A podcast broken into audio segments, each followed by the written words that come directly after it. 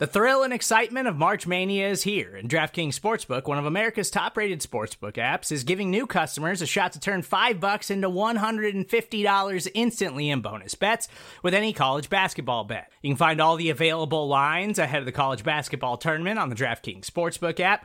So download the DraftKings Sportsbook app and use code SBNFL. New customers can bet 5 bucks to get $150 instantly in bonus bets only at DraftKings Sportsbook with code SBNFL. The crown is yours. Gambling problem? Call 1-800-GAMBLER or in West Virginia visit www.1800gambler.net. In New York, call 877-8-HOPE-NY or text HOPE-NY. In Connecticut, help is available for problem gambling. Call 888-789-7777 or visit ccpg.org. Please play responsibly on behalf of Boot Hill Casino and Resort. 21 plus, age varies by jurisdiction. Void in Ontario. Bonus bets expire 168 hours after issuance. See dkng.com slash bball for eligibility, deposit restrictions, terms, and responsible gaming resources.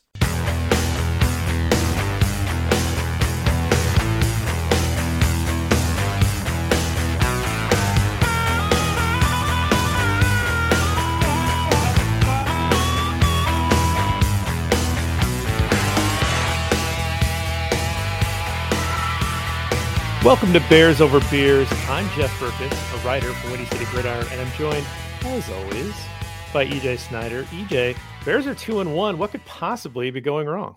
Oh, nothing. I think everybody's floating on cloud nine, walking around happy. Isn't that what you've experienced for the past couple of days? Yeah, Bears Twitter is absolutely the happiest I've ever seen it. There's no dissent, there's no arguments. Everybody is in a good mood. I, seems completely reasonable to me. So I guess we're our work is done here, and we can come back next week. I don't think we need any evals. Yeah, we'll just take off. We'll just drink beer and, and talk about something else.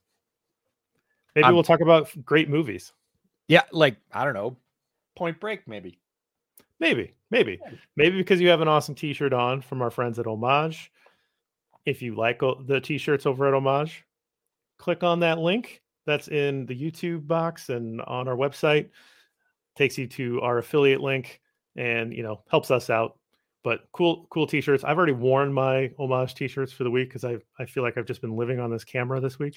uh, but good stuff. Um, I really like my Topps football one, which is like a, a neutral football shirt. It's just a it's just a Topps trading cards uh, logo, which I kind of love. And I I'm I'm flirting with the idea if if that if that uh, uh, uh, uh, Bucs game gets relocated to Minnesota, I, I think I might go, and I think Yeah. I might I might I might wear my Topps football shirt because I don't want to. I'm just there to watch the game. You know, may the may the better team win. I'm, I'm Yep. not there to cheer for any team or another. So uh, they got some really cool stuff. You've got uh, they, they've got a whole pop culture section.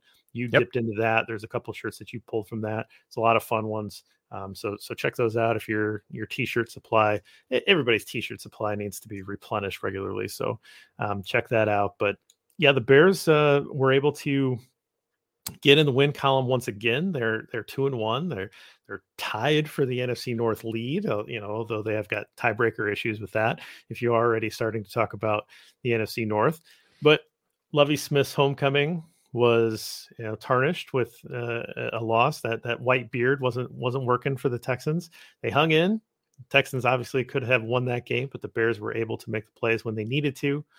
Uh, kind of a fun win if you take away the the whole quarterback situation and and what's happening with the passing game. But any big thoughts before we dive into the beers and and then our player evals? Uh, you know, I'll take a win any week, and you know, but again, we talked about this. It, it's sort of disingenuous to say that because we talked about this at the start of this season. How are we going to talk about this Bears season? What's important for this Bears team? And it's it's not wins this year. Every year wins are important, but wins aren't the top thing this year. And if you think they are, you're probably not seeing this correctly or understanding where the Bears started out, which was a deep, deep hole that Ryan Pace and Matt Nagy dug, for the franchise, and Ryan Poles and Matt Eberflus are are trying to pull the Bears out of. It's about getting more talent in the building. It's about clearing the books off financially and making sure that they have the freedom next year to not be encumbered by all those previously poor financial decisions. Um, those are the biggest things. So this year we're looking for development in the offense, development in young players, seeing who is going to be sticking around. And there was some of that in this game as well. So a win is nice, uh, fun to spoil Lovie's homecoming. The running game was very good to see. Again, this is pieces parts, not all the parts working great, but the running game worked very, very well. Um, and nice to see a team kind of quote unquote learn how to win, right? Hang around in a close game. There are a lot of close games in the NFL. Kick a field goal at the end and come out with a W. You have to do that three, four, five times a year in the NFL. I don't care who you are. We saw the Bucs do it a couple of weeks ago. Like this, this is a thing NFL teams have to do to be good and win games. So there were some positives, obviously overshadowed by the QB development conversation that we talked about in the pre-party. But you know, uh, good weather, not a monsoon. Uh, the turf, the new turf looked really nice, which is, uh, if you're familiar with Chicago football, a big deal. Uh, and you know, I overall, I don't want to say it was like enjoyable uh, as a game, but I'll take the development pieces. I'll take the win. Not bad. Yeah, not much to add more than I already have on two uh, review shows uh, to start the week. So I'm just going to launch into beer. I brought on New Glarus Brewing Company's Belgian red beer. It's a very oh. good beer. I've had this before. I don't know if I've brought it on the pod before. I feel like mm-hmm. maybe. I know I've brought some New Glarus stuff on, but I'm excited for this. Um, so I'm just gonna get this going while you tell me what you got.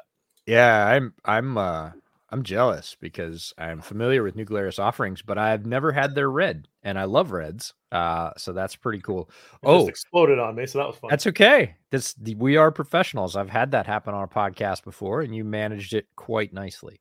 Uh, minimum spillage. Minimum spillage. We love that. No, no new keyboard needed. I was down in Texas, not last weekend, but weekend before, and did a beer run because we were going to my buddy's house and I didn't want to show up empty handed. So one of the beers we took over um, was labeled as a red, and its name was something Rojo, and it was by a local brewery. And I was like, yeah, I love reds. Great. I didn't have one until the next day. I had some of the other beers uh, that we took over that night. We went back over the next night um, to sort of pre funk before the Texas game because he lives very close to the stadium. And I was like, I'm going to have one of those reds.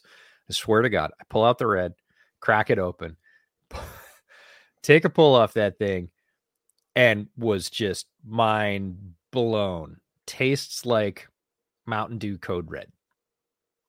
Like it straight up tastes like Mountain Dew Code Red, which I don't drink, but I have had before. It it's red soda, whatever the red soda yeah, is right. where you live. Big red, Mountain Dew Code Red.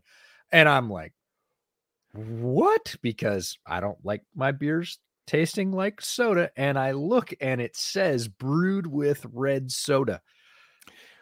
So okay, well let's let's I gotta I gotta need some clarification. Mountain yeah. Dew Code Red is cherry Mountain Dew. Big Red is cream soda. It's all red and very sweet. Yeah, well, yeah, yeah, yeah. But and that's vanilla, what this right? was in a can that was okay, labeled just, beer. Cherry. Yeah, not okay. a not a seltzer. This was labeled as a beer, and I cracked it, poured it back, and was like, "Oh my god," because not my thing. And then I look on the can; it says brewed with red soda, and I was like, "All right, this is interesting. Glad I didn't buy it was came in a four pack, which was really nice because I didn't have a whole lot to get rid of. But I was like, no, no, no. Um, anyways, I did not bring one of those today. I brought uh, a good solid beer from Silver City Brewing. Uh, this is their Oktoberfest lager. It is 6.2 by volume. Um, Silver City is a brewery right up in Poulsbo, Washington. Love many of their offerings, have featured many of them uh, on the pod before, but their Oktoberfest lager is a really good one. Uh, very solid representation of the style and just showed up in stores. So I nabbed it. Awesome. Well, let's get them going and let's get into this. So, for those of you that are new to our new format, just a quick recap we're going to dive into one player each. Some weeks we'll dive into the same player. We haven't done that yet. We've each taken a different player so far. I'm waiting for Justin Fields to have a somewhat relevant game for us to dive into it. Um, just for, full disclosure, that's what's happening, and we'll both dive into Justin when that happens. But uh, so far, we've each taken a different player. My choice this week was Braxton Jones. Um, I wanted to look at Braxton Jones this week because, look, this is a fifth round rookie player that's that's started and played at left tackle from day one. Like, what the heck? Like, let let's let's look at this and let's see how he's doing. I really liked the matchup that the, this provided. Jerry Hughes, he's not, you know, this is not an all pro guy. You know, he's not going up against Nick Bosa or anything like that. This is, but this is Jerry Hughes. He's been around the league for a long time. He's in his 13th year, so he's a savvy vet. He's going to have a speed move. He's going to have counters off that speed move. He's going to have a long arm. Like he's going to have everything in his pass rush toolkit that you could ask a young tackle to be prepared for and he's going to have little games that he plays with his hands. He's going to have a lot of stuff that that he you know a veteran savvy veteran defensive end is going to uh, show. And so I, I, I figured that he'd be going up against braxton a lot that's i was focused on that from the start. That's who i wanted to watch. So that was uh, that was my choice for the week. You made the choice um, of who you were going to take by basically blocking me from doing it through a text message 100% said you can have anybody you want except this guy because you got your choice last week. You needed you needed the salve of david montgomery after the packers game and i don't blame you one bit. I was like i get khalil herbert this week. Khalil herbert was a guy that i really liked in the draft. Uh, he was huge value for the bears. We'll talk about that. Um, showed some real flashes as a rookie and then unfortunately because of a david montgomery injury we never want to see anybody get injured but he was featured in this game and showed everybody what I thought he would, which is hey, with the featured role, he can produce like a lead back uh, in the NFL and then some. And we had again, like you said, you're waiting for a Justin Fields game that feels relevant to talk about Justin Fields game. This is a very relevant game for Khalil Herbert, and it's an important conversation moving forward because David Montgomery is up for contract. Khalil Herbert is an extremely affordable option based on where he was drafted. So we need to talk about his game and was this just lucky or was this an indication of a skill we could count on or skills we could count on going forward as Bears fans? Very timely since we did the Montgomery thing last week. So uh, it's good. It's good to have this. I, I just, for the record, it wasn't the text wasn't. I I did not receive a text from EJ that said, "Hey Jeff, I want to cover Khalil Herbert this week." The text that I got was, you don't get to do Khalil Herbert this week. That was the text that I received. And I just responded back, You don't know me. You don't know that that's what I wanted to do. And I, I mean, of course, I would have taken it had it not been there. Somebody needed to do it, but I wasn't going to take the first pick this week or anything. I, so. I thought it was a typo on your part. I thought you were trying to type, You don't own me. Well, there's that. Yeah, which is true. I just should have just done it. I'm not your mother. Uh, no, I want to do other things, you know. Yeah, I, for sure. Although I will say, I feel a little bit more comfortable looking at offensive line play than a lot of other uh, positions, and and particularly in a tight tight time crunch, I'm going to probably lean back on looking at offensive line.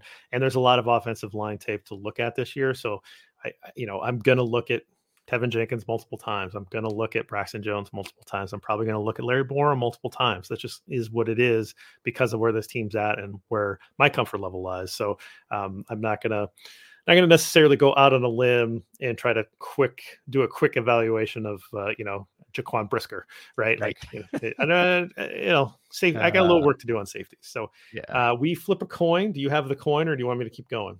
Uh, I'll keep you can keep flipping the coin, and my call will be the same. I am staying with my losing ways. Okay, well, I'm I'm, I'm flipping an Iowa quarter. Tails. So it is heads. See, I am.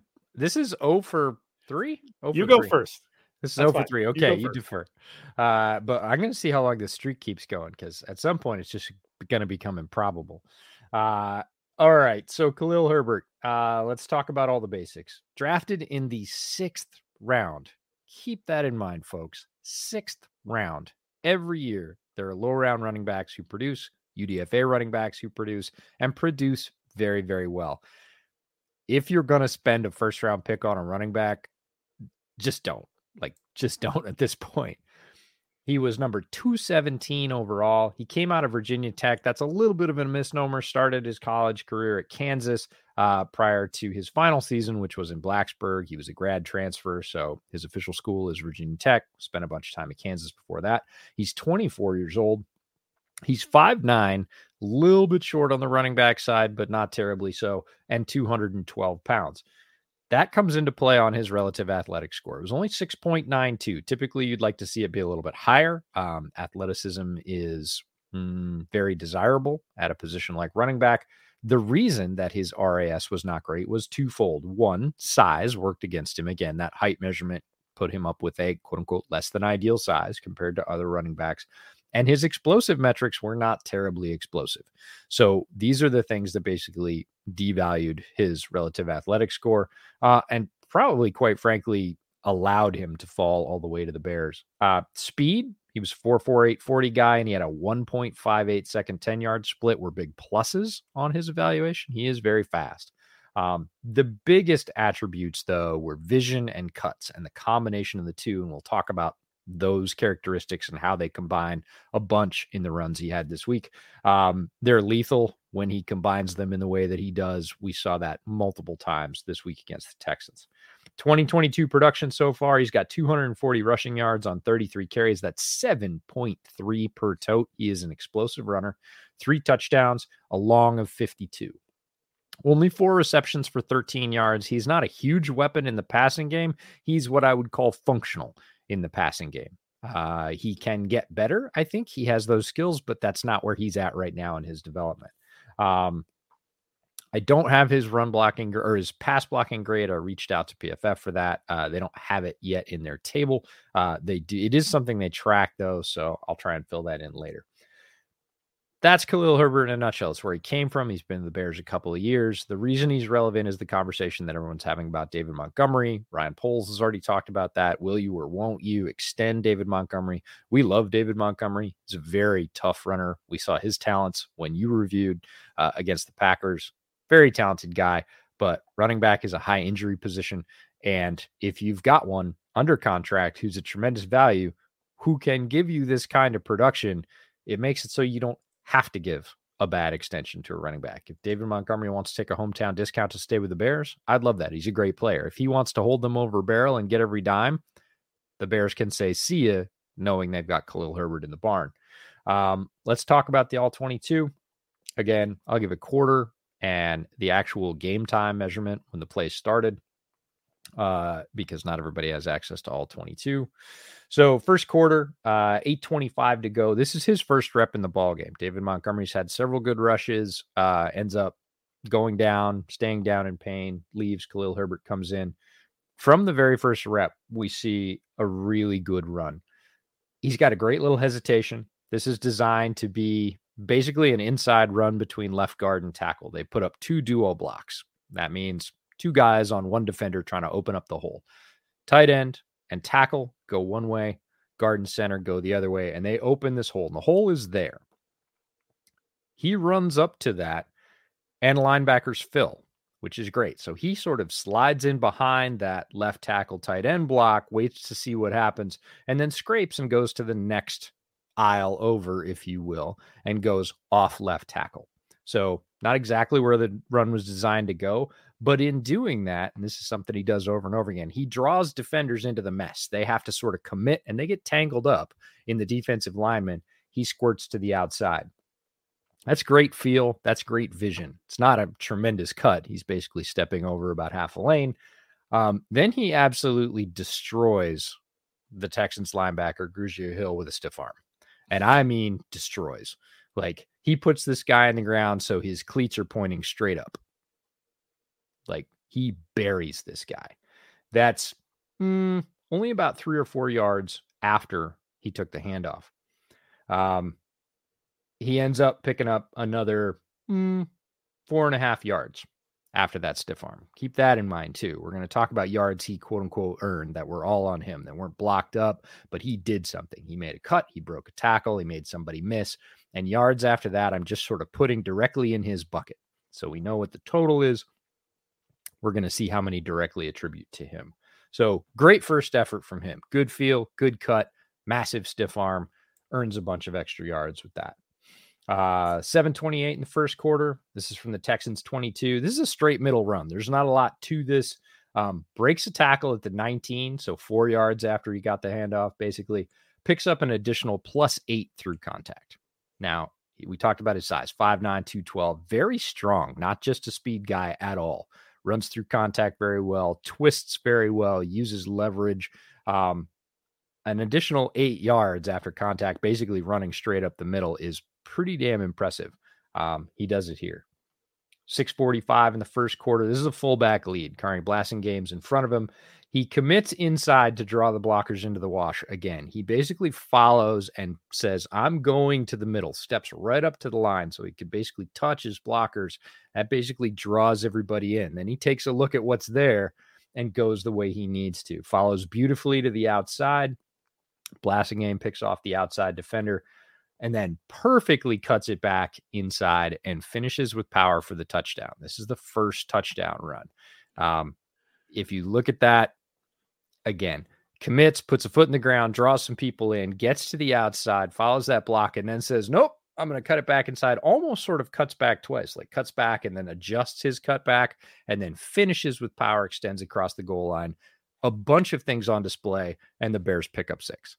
This is actually going to be a play that I wanted to talk about with Braxton as well because he sticks on his block. He, he wins the rep early. Like he, he he does a really nice job, wins the rep early, and then he stalks his guy downfield as the play continues, and he makes a second block on the same guy, and that guy could have stopped Herbert short uh, by a yard, but because Braxton kept with his block and made a second block on the guy, uh, Herbert was able to score. So it was a an assist from Braxton. So this is the play where this these two guys really came together, um, and he got a plus grade for me on that one. That was above and beyond for for the young tackle.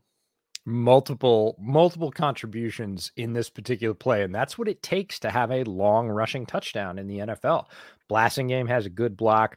Um, you know, the rest of the line basically sort of washes, basically cuts right um, it's basically a right shift to sort of move those guys out of the way. And, you know, Braxton's got to stalk his guy. Blasingame's got to get his block.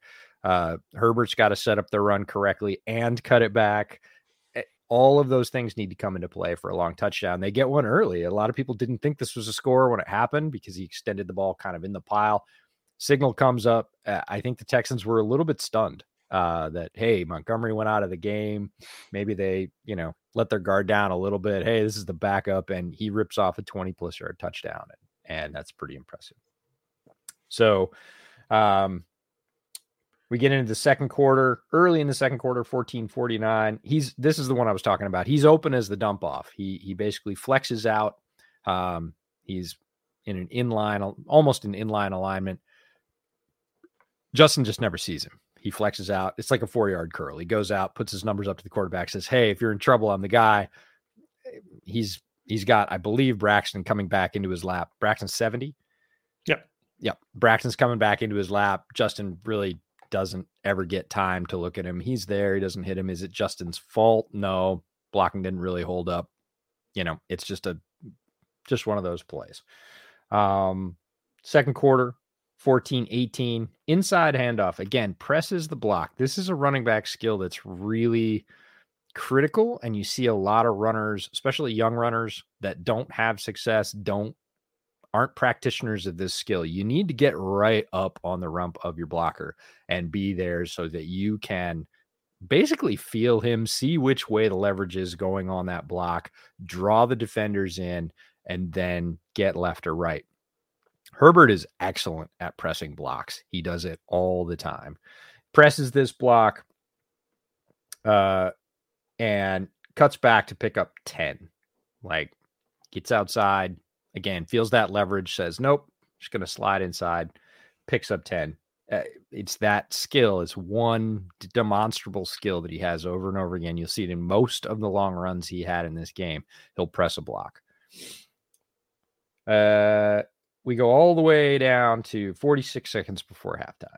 Uh, there's a bunch of Ebner plays. You're wondering what the big gap is. Trestan Ebner came in and basically was sort of 50 50 for um, the rest of that quarter. Uh, they had an interception drive. They, there's a bunch of things that went on. So Herbert doesn't get his really next quantitative touch until 46 seconds left before halftime.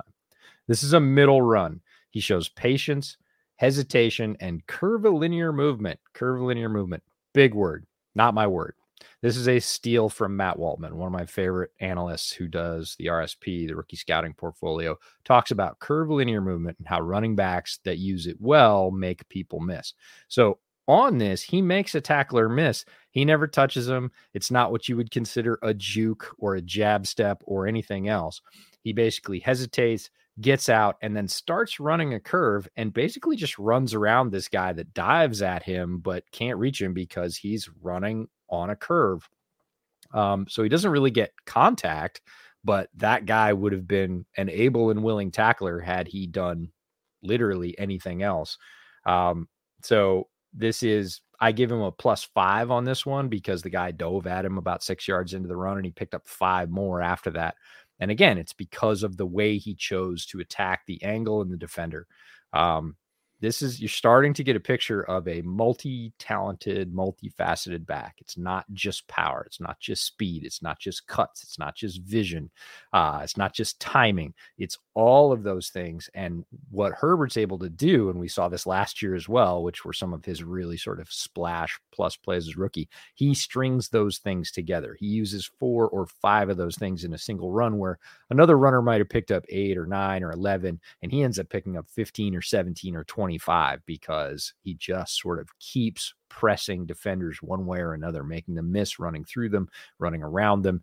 And the ability to string moves together is what makes him really, really special. Yeah, I mean, I think the thing that jumps out at you is that he looks like he's shot out of a cannon, right? So that like zero to sixty and nothing flat is what you see immediately, and you say, "Oh, this is just a this is just a really fast guy, right? This is just one of those guys that just he can fly, but you know he's going to just go down easy. You know, he's not going to have any moves because there's plenty of running backs that are like that, where they all they have is speed. They just they're just a speed tool. But you're seeing just how many tools he was showing off when he was given the runway to do so. Yeah. Next play is uh, the last play before halftime. Uh, runs off the right tackle versus a loaded box. There are eight guys, and they're all just lined up in a line right along the offensive line and the and the tight ends of the Bears. So it's a loaded block, loaded box. Bears just down block left. That uh, this is super basic blocking. Basically, everybody angle left about 30 degrees, fire out and push your guys. So they down block to the left. He shows great hesitation going off the right edge, right tackle, um, and gains nine against a loaded box. Like they knew it was coming. It was a very straight block. There's there's no window dressing on this play, no major motion misdirection, orbit. Mm-mm, nope. He just gets it, presses that block up, waits for, I believe it's Cole Kmet uh, on that end of the line to sort of move a guy about half the yard out of the way, guns it, and runs through contact for, you know, nine yards. So that's the half. Seen a bunch of stuff demonstrated. Haven't seen the big run yet. That's coming. But overall, how'd you feel about that first half watching it? Because uh, it was mostly him. Herbert or Montgomery went out middle, little less than middle first quarter. Well, I just I kept thinking how how bad I felt for David Montgomery because he's coming off this great game. You know, we talked about it all week in different shows. Like, look, they're going to find a way to get Monty a touchdown here because he had such a great game and didn't get in the end zone last week. And, you know, you see the success that Khalil Herbert had, and you think Dave Montgomery had, he was going to have some success on the ground. You know, he was going to have another 100 yard game. I, I think that I feel confident in saying that. He was going to get a touchdown or two, right? Like, you, you could feel that this was going to be another nice, game for David Montgomery. And, you know, he's an easy guy to cheer for. And so part of me was that. And then the other party is like, and that was the worst thing to happen to David Montgomery because you give this this younger back an opportunity here and he's showing that he's more than just the speed guy. He's more than just the guy that gets shot out of the cannon and is the change of pace. Like this guy looks like he can carry the load. And I know people are going to say, well, it's just the Texans defense, but you know these are professional defenders you know there's there's a lot there's a lot of savvy veterans on this defense here. These are not just guys that are you know uh, never you know don't deserve to play in the nfl they, they've, they've kind of filled that defense with a, uh, a collection of players and he looks real. I mean that that's that was my takeaway more than anything. I was like eh, he looks real. The bear the bears have an embarrassment of riches at running back. I would agree. Their running back room is as loaded in the first two spots uh, as any running back room in the league. And I think that's probably a controversial statement for people that don't know Khalil Herbert and haven't paid attention. For people that have watched him run, I don't think there's really any argument with that statement. So we open up the third quarter. Um, first real, this is this is the big one. The first real impactful touch. Uh, 11:25 left in the third quarter. Huge hole up the middle So this isn't the running back's fault. This is a good plus play for the Bears. Uh, it's basically a spread formation. Um, the Texans defenders don't pack in; they leave a space in the middle, and there is a massive hole. You could drive a truck through the hole that Khalil Herbert runs through. I'm not going to blame him for having a great hole. He makes use of it. Here's the difference: he breaks an ankle tackle, outruns pursuit for 52 yards. 43 of those yards were after the ankle tackle attempt. So if he gets tripped up there and stumbles and picks up two or three more yards, this is a, a good gain. This is a nine or maybe 12 yard gain, depending on where he ended up rolling to. He keeps his balance and in keeping his balance, accelerates and just breaks a couple angles, period, with again that acceleration you were talking about earlier. 52 yards in one run, 43 of them are on him. So at nine yards, this could have been, you know, basically just a first down run. Instead, becomes a massive explosive play, one of the biggest plays of the day for the Bears. Um, 825 left in the third quarter. This is just a plunge, but he keeps turning, keeps his legs moving. This is the second TD. This is more just feel and will. This is sort of from the goal line, gets in, turns his back. And this is a skill running backs either just sort of have or don't. I don't know if there's a great way to teach this. It's a bit innate. Like, how do you just keep your leverage, keep twisting until you can find that little bit of a vacuum and and just force your way into it? He does it, they score. It's not super pretty or amazing, but some running backs have that quote unquote nose for the goal line, some don't. He could have been stopped on this play ends up pushing through for the touchdown, his second on the day. Uh, we jump to the fourth quarter, 12:38 left. Another fullback lead play with Blasingame um, from the Bears' own eight. So he gets contact at the 12, four yards past the line of scrimmage, and bulls for another four after being wrapped up. That's a very positive game. There's falling forward for a yard, there's pushing forward for two yards, and then there's sort of twisting and pushing and bullying and getting four yards after solid contact um, just adds to his total. Last play I want to talk about 305 left in the fourth quarter. Getting near the end of the game, again, very close game. These are important touches, right? Bears end up winning this thing by a field goal. Um, ball starts at the Chicago 12. He pushes the left edge blocks really well, then does that patented sort of break outside, drops a defender with another stiff arm at the 13, and speeds up the left edge for 19.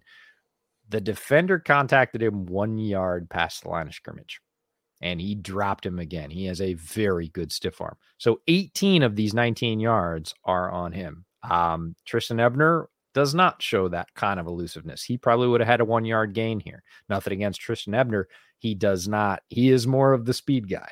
Uh, he is a better receiver. He is different things than Khalil Herbert. But right here, he probably picks up 1.5 yards. Khalil Herbert picks up 19. Um, as a total body of work, the overall impact on the outcome of the game is huge. He piled up the lion's share of the biggest rushing day the Bears have had since 1982. They got 281 yards. He was responsible for 157 and two TDs. 82 and a half of those were extra yards directly attributed to him. Broken tackle, making a guy dive and miss, couple of massive stiff arms. 82 of 157 was production that he created with skill. That's a thing, folks. You're talking about an 80 yard day, would have been a very good day. 80 yards in the NFL against professional defenders. Solid day, would have powered the offense. Fully understand that. Basically, twice that on merit because you are a very good runner, you are extremely good at what you do, and you have a variety of skills. That's a guy that can be a lead back. And we need to start talking about him as the lead back in 2023 because if Montgomery presses the Bears and says, I need all the money, and that's nothing against David Montgomery, get your money. You play the most fungible position in professional sports, right? Yep. Get your get paid while you can. But if he's going to press the Bears and they need to put money in other areas, know full well that Khalil Herbert can be your lead back. He's 24, he's fairly low mileage, he has a multitude of skills. You can get more running backs in the fifth, sixth, seventh round, the undrafted free agency round to fill in that room behind him. Feel confident that the Chicago rushing attack will be top flight if they have to let Montgomery walk because he is not willing to take anything less than top dollar.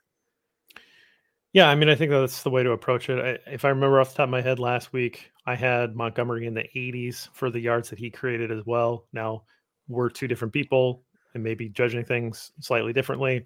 Somebody else might come in and say, You guys are nuts. I, I see 60. You know, what these are our own opinions, and we haven't been doing this exact thing together for long enough to know that, like, oh, I, I would have I would have had 82 and a half yards as well, right? Like that's I don't know that we're comparing. I think we're comparing apples to apples, but it might be you know Macintosh to Honeycrisp, right? I mean, you know, it's, it's oh, look at the bit... fall comparison out of you. Heck yeah, man.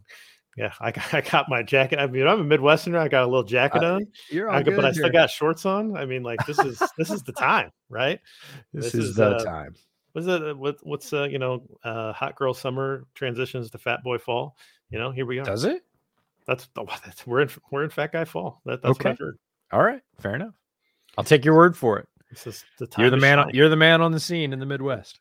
Time to shine. So yeah, I think if you wanted to compare the two games, I I think they're similar in Montgomery's week two and and and Herbert's game three here. So uh, and and so like you're saying, if you're going to get, they're different, but if you're going to get a similar level of production from Khalil Herbert as your lead, and you can find a secondary piece in next year's draft or next year's free agency or whatever, um, and you just have that as a philosophy where you're going to continue to bring in a new person for the for the running back room or have somebody sign that you can get under uh, you know a reasonable amount for for uh, dollars wise.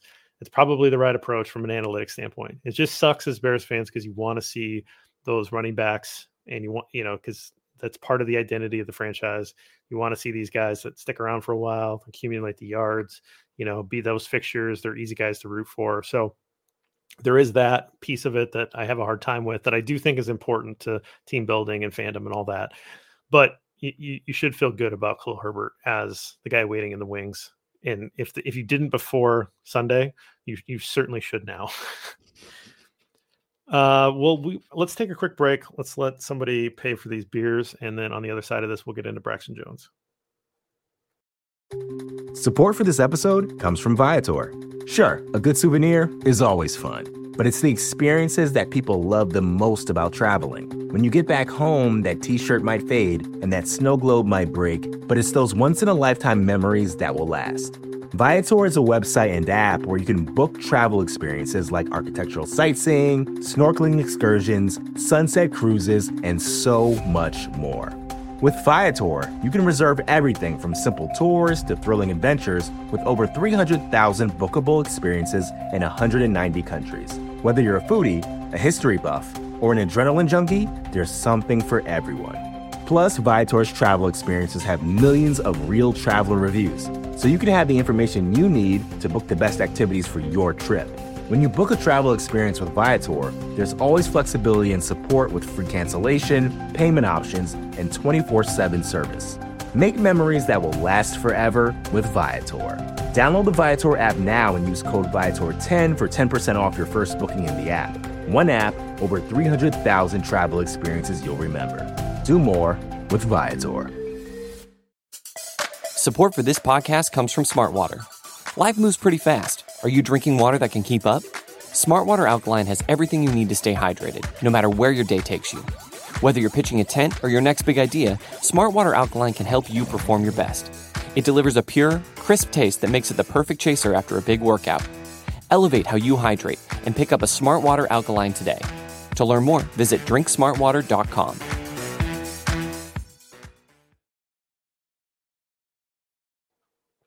All right, EJ, let's talk about Braxton Jones. So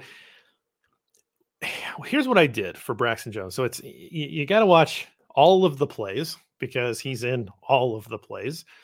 And I, I used Lester's system with a little bit of my twist. I did the same thing for Teven Jenkins, where you go through, you watch every play, and you say, you know, did he make the block? Is this a reasonable play here for, for him to have made?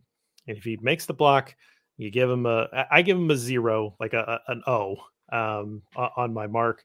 Lester would give him a plus. I reserve the plus for like a plus play, like a something that really right. stands out, like uh, you know a, a, point of attack block that really moves the man off the spot, opens up a hole.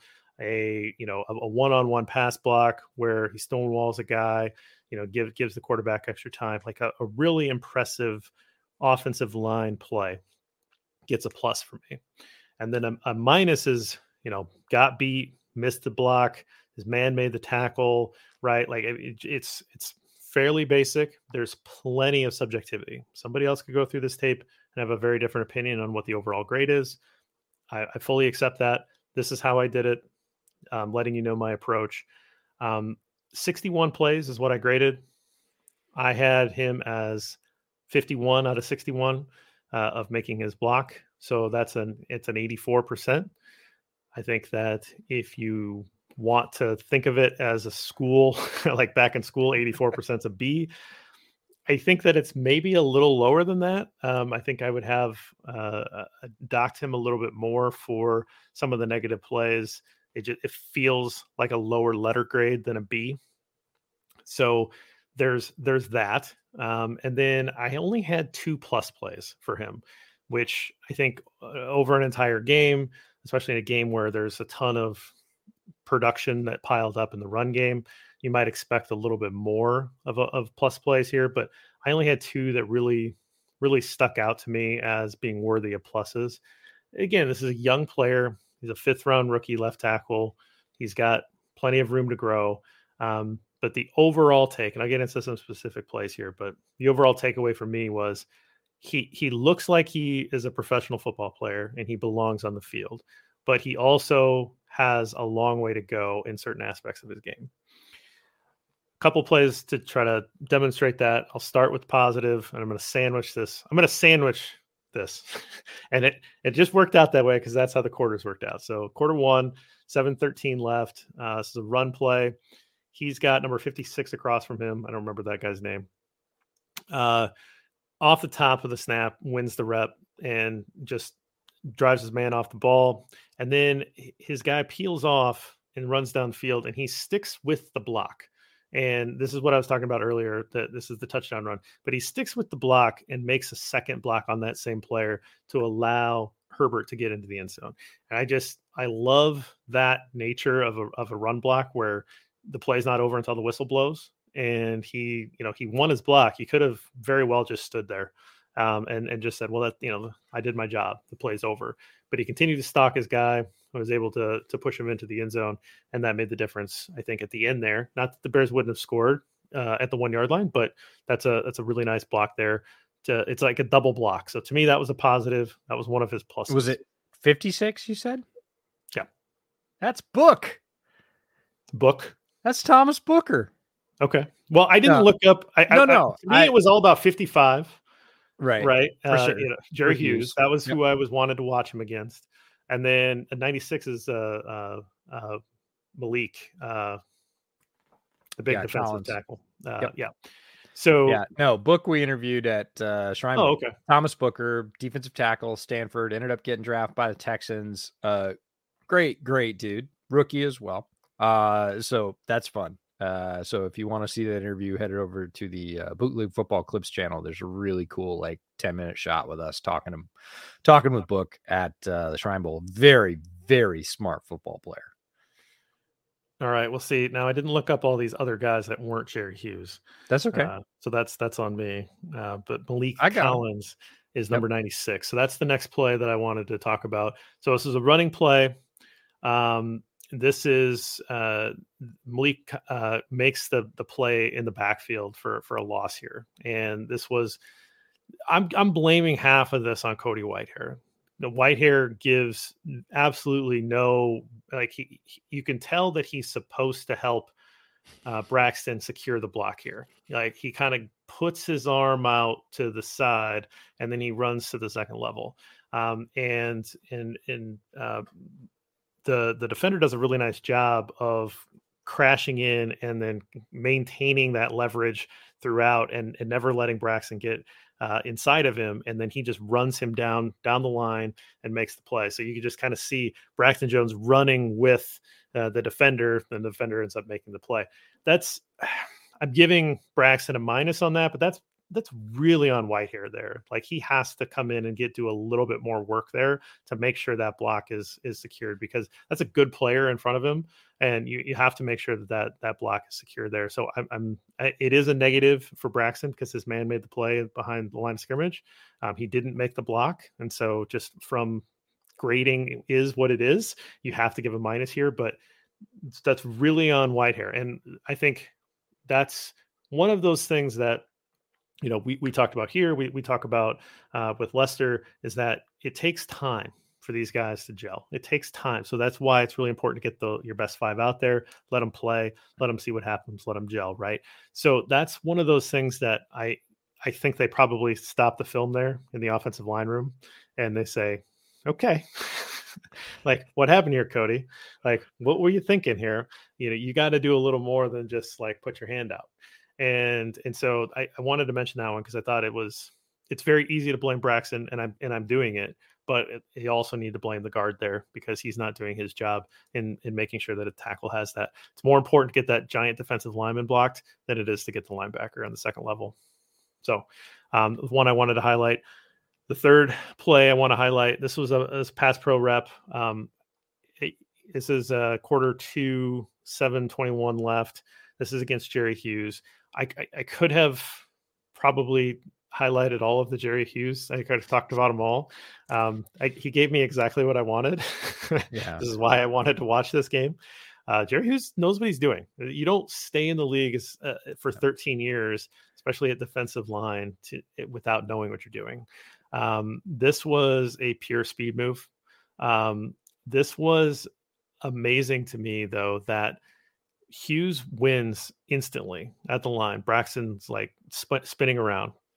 This is the play action rollout away from Braxton Jones that somehow Jerry Hughes just doesn't get the sack. Like he he's he's chasing, and I think he goes for the strip sack and he kind of dives at Fields. I don't think Fields knows that he's getting chased, and he somehow escapes the sack. This is what our coaches would call a lookout block, where you get beat so fast that as you're turning around, you go, look out, uh-huh. because that's the only way you're giving your quarterback any protection is to yell at him that you just got completely beat. And this is, I mean, to me, this is like a double negative. Like, there's no way that this backside defensive end should be anywhere close to making a play on a play action rollout on the other side. But because he is instantly beat, Hughes is basically on a dead sprint towards towards Fields from from the go, and so as Fields is l- surveying the field, he you know uh, Hughes is able to get close to him. I mean, it was just like yikes it's one of the worst reps i've ever seen and well and the reason they ran that play is to give braxton protection yes if you have absolutely. a rookie left tackle against a veteran pass rusher you're not going to chip him. You can't chip him on every play, right? You can't give a duo block on every play. So some plays you're going to say, "Hey man, you know, not very many if you're smart, you're going to say, "Hey man, you got to just man up. You're going to have Jerry Hughes, it's one-on-one. This is your play. We're going to give you like 5 of these today." And you're probably only going to win like 2, but we're going to give you five. The other ones that aren't chips and aren't duos, you have to do something else. And what you do is run plays away from him. So he's got to make the longest possible arc to have any impact on the play, which says to Braxton, look, all you got to do is get a hand on him, push him out wide, extend the arc, you know, slow him up, trip him up, whatever you got to do and we'll just run away from you. So he's not really going to be in the play from the get go. You saw teams do this with Khalil Mack all the time, right? They would just run stuff away from him on the other side, regardless of who the tackle was. So the whole reason they did this was to protect Braxton, and he couldn't get enough on this particular play to even do that, which is, like you said, a double bummer. So uh, overall, because this is the only pass play that I want to talk about because it was like the most egregious. um, when there was chip help, he was fine. When there was the opportunity for Cody Whitehair to come over and and cover up, um, that covered up a couple blemishes. Like he got beat by by a counter move. Uh, Whitehair was there to to soak it up. He really, uh, it, and if it wasn't Jerry Hughes, he was for the most part fine. So if it was a, a lower grade pass rusher, he you know is basically matched up against somebody that didn't give him any issues. Against Jerry Hughes, Jerry Hughes beat him with speed. Jerry Hughes beat him with a counter. Jerry Hughes beat him with power. So it, I wanted to see if maybe he could handle some of those some aspects of that um, on his own and know oh struggles with speed or always struggles with power you know uh, oh you know he, that he that counter he wasn't expecting whatever. Hughes used all the tools and all the tools worked. And so that's going to be something that we're going to need to continue to watch down the line is what does he start picking up? Is he starting to improve part of that game? He's going to need another off season of strength and conditioning work. Um, i think that seems pretty obvious uh, he's a rookie that's fine like that that happens but uh, i think that from a from a pass protection technique standpoint if you have a good pass rusher on the other side you're going to have to plan for it because um, I'm not sure that he has the tools to handle that one on one right now. That that's that's my that's my takeaway from from my reps against Jerry Hughes. That's why I wanted to watch Jerry Hughes. Again, like he's a good player. I didn't think it was fair to do that judgment against Nick Bosa, but it's something to keep in mind. Fourth play I wanted to talk about another running play. Um, he did this a lot where he would basically not fire off the line and he would kind of hesitate um, and let the defensive end uh, uh, shoot up field, and then he would just kind of push him past. It was just kind of and that's it's not mm-hmm. a it's not a unique technique, um, but he in this in this case this is a sorry third quarter 10-19 left. This is against Jerry Hughes. He he does that hesitation, but Hughes is so quick around the edge that he's able to uh, basically uh, uh bend around Braxton real quick, and he made a, a TFL on on uh, on Herbert there.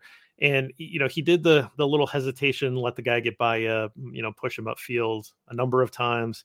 Hughes had already seen it; he knew it was coming, and he beat him to the punch, um, and and got rewarded with a tackle for loss. Some of the other players he did it too, and he was successful. But it's one of those things where you, you know you can pull that out every once in a while but you, you can't rely on it or you have to be able to to recover if that guy goes in quick and he he got caught um, on that one and he was not able to recover so that was uh, that was a rough one and then this would have been the other touchdown um, this was closer to the closer to the goal line this is 849 left uh, run play he's got jerry hughes in front of him he is at the point of attack. This this ball is coming is, is being run right between him and Cody Whitehair.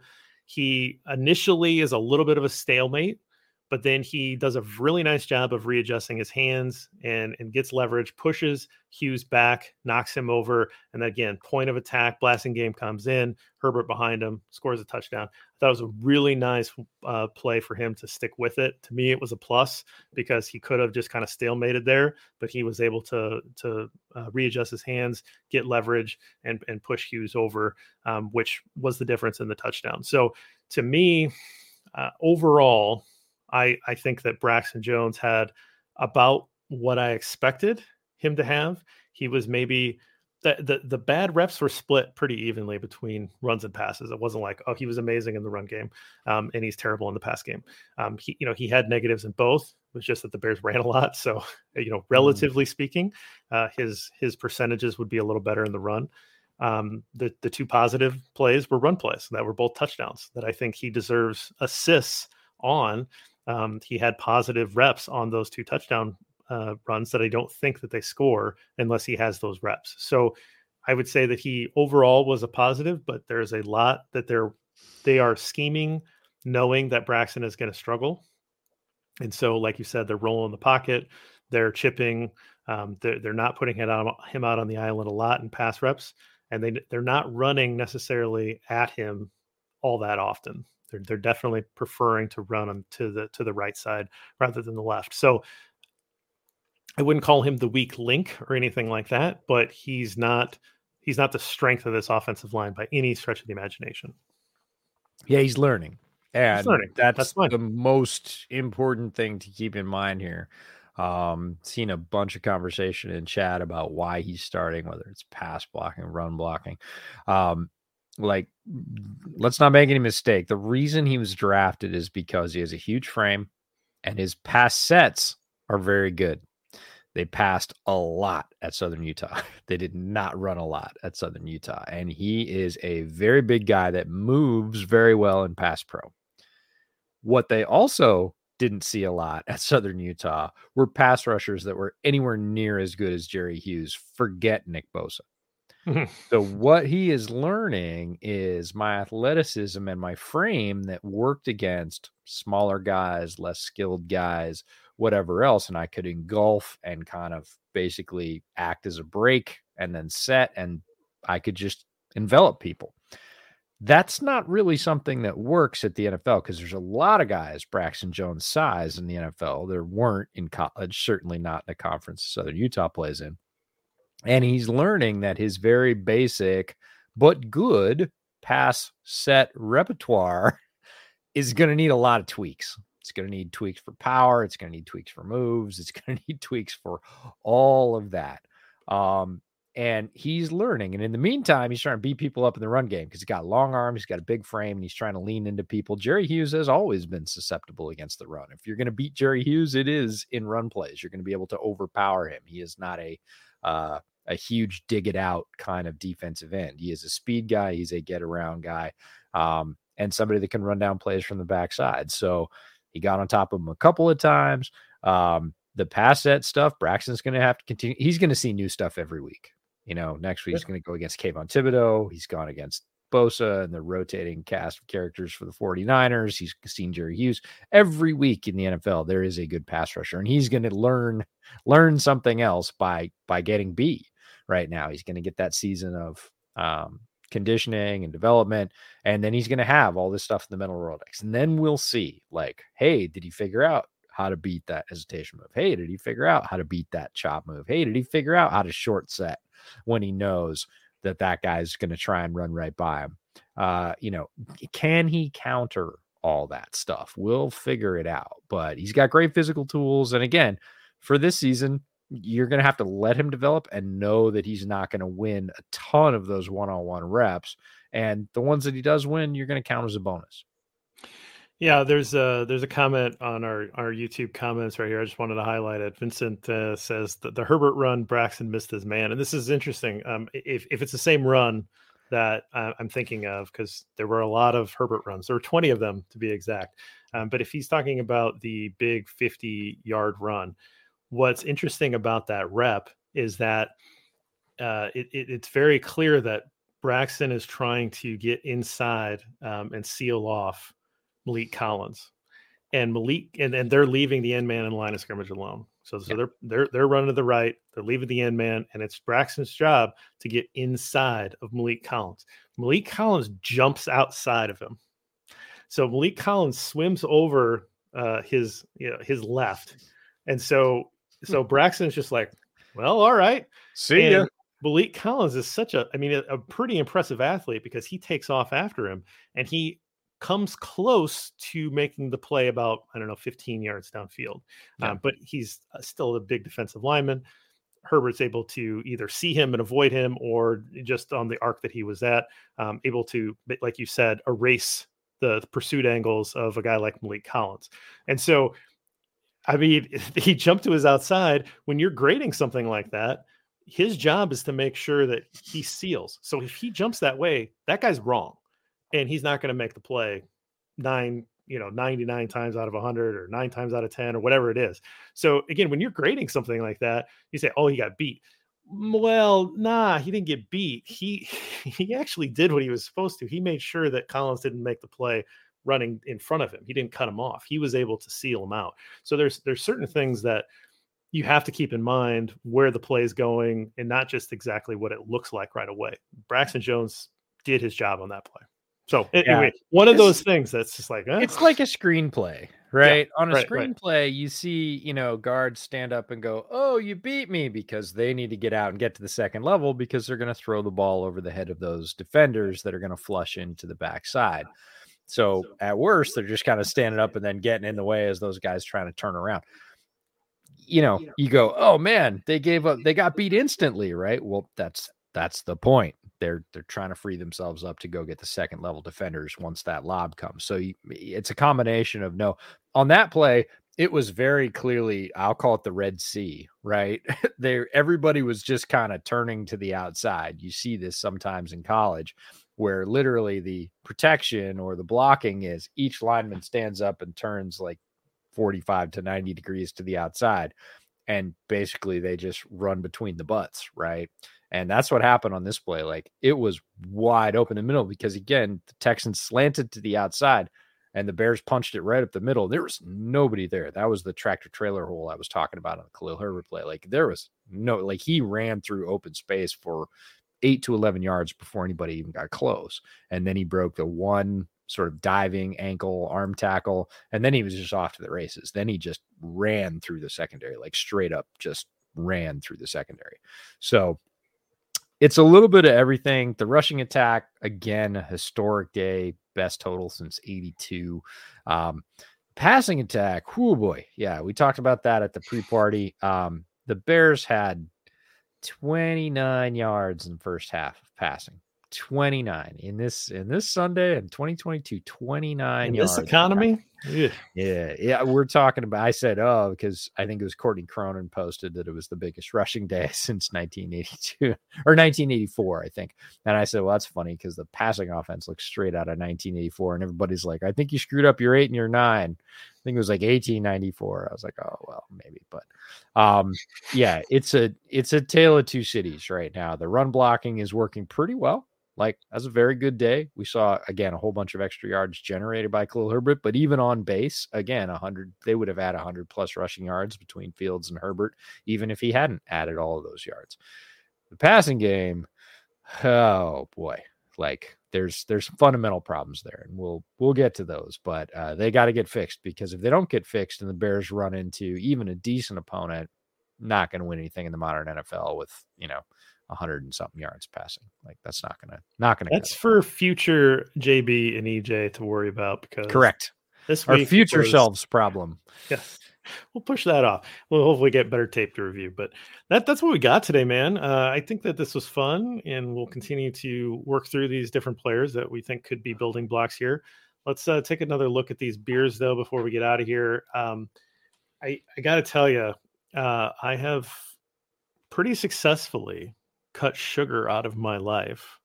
Hmm. And I don't drink a lot of beer anymore. I drink a beer with you, and that's pretty much it. I drink a lot of whiskey still, but uh, yeah, because that doesn't have any sugar in it. well, it's just it's different. It's converted you know? sugars. It's different. It's converted. And, and so I, I, haven't really been drinking the beer. Haven't been drinking the sugar. So th- this this Belgian red, uh, pretty sugary. Uh, and I, I gotta tell you, not enjoyable when you're oh. not used to sugar. So oh, yeah. like it was just too much. And so I only had a, uh, I only had about half of it. Again, I, I think it's got a really good flavor. And if you are unlike me and are still eating sugar, you probably love it. Uh, it, for me, it's just like it was just a blast of of too much sweetness, and I just I couldn't handle it. So um, again, I know it's a good beer. I'm just not enjoying it things the same way anymore. What about yeah, you? Reds are reds go two ways. They either go towards that really heavy, caramely, sugary, like almost an amber just turned a little bit on its head to be a red. Um, that's one way. And the other way they go is kind of spicy, right? They'll they'll add some spices to it and, and it'll be a bit thinner, a bit tangier, a lot tangier, I'll say. Um, so it's always like, well, what kind of red is it, right? Because red's a pretty wide category. Um, some of them I love and and some of them not so much. That one sounds like I'd actually like it based on the flavor profile. Um, this doesn't have a ton of sugar in it. It has a little bit of sweetness. It is sort of warmer and rounder than a lot of uh lagers. A lot of lagers, very crisp, very light. This happens to be like if a winter beer and a lager had a baby, right? If they met in okay. the middle, this would be it. It is it has a lot of flavor. Um, you know, fairly high on the alcohol for a lager six two. Uh, I love it. I love the flavor combination profile. It is leading you into all those darker, heavier, you know, winter beers, but it is, you know, it's not yet there. It's it's it's like fall in a can, and I love that. Yeah, that sounds good. I'd pick up some of that. Yeah. All right. Well, let's get out of here. Uh, what's going on with you? I've, I, you know, I guess the big thing right now is we'd love to see a little bit more, more questions, more comments that you would like us to address in the Sunday uh, gambling and fantasy live stream. Everybody, the, the, the thing on Twitter, the joke on Twitter is like, no one cares about your fantasy team. You know, uh, Denmaster Ken was like, hey guys, no one cares about your fantasy team. And I was like, correction Eric Smith and I care about your fantasy team. Bring your questions, bring your trade care. offers, bring your start sits. We actually like talking about that stuff. We're weird.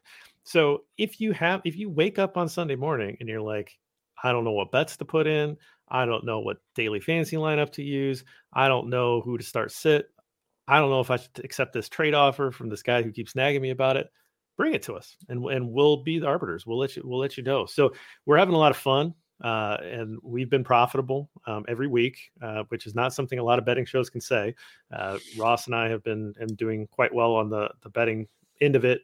Uh, we've been very close to doing really, really well, um, but we have been profitable every week, and that's that is all that matters. Uh, and so that that's been a lot of mm-hmm. fun. That's that's going to be Sundays at ten, um, unless we have to like move it around. Again, if I end up going to that relocated, if they relocate that game up to Minneapolis, um, they may have to move the show up a little bit to, to give us some time in Minneapolis. But Sunday mornings, 10 o'clock on this on this YouTube channel, Second City Gridiron YouTube channel. For those of us who are joining us there, um, it's just a YouTube product. It's not a it's not a podcast because we're doing it right before the game start. Um, love to have you there. And uh, how's uh, how's Thursday night football live stream going? It's good. We've been having a lot of fun. First week we had fun, but we had audio issues that were phantom. Uh, we isolated that. There's there's no more Robo EJ voice. Sorry for those of you that liked it better. Um, we cleaned up all the audio issues and had a had a really good broadcast. I think last Thursday, and are really looking forward to this Thursday. I mean, yeah. Dolphins Bengals, two of the most explosive offenses in the NFL teams that definitely have some holes, Bengals more than Dolphins, but little spoiler alert, if if you're into defense, if you're one of those people like Jessie Bates versus Jevon Holland on, on safety, it's like literally two of the best safeties playing in the NFL right now. That is pure safety porn. If you are into safety play, check out Thursday night's game. Two of the best doing it right now, going at it. Um, so, what's your safety word for that game? Sorry, I couldn't resist. oh my goodness. Well, I could probably come up with one for each team that would annoy them greatly. Uh, but it's it should be a great game. Should be fun. Both teams are fairly healthy. Tua's not in concussion protocol. I don't know how, but he's not. Um, so he'll be there. Burrow's, you know, legs haven't been cut out from under him yet, despite the long developing offense and offensive line play that hasn't been great. So should be should be ton of fun. Um, we'll be filling out slips for that from PrizePicks both before the game and at halftime. Uh, Brett finally got five out of five last week. He finally hit five out of five. He's been like you. He's been tickling it the whole season. He was four out of five on his first two or three slips.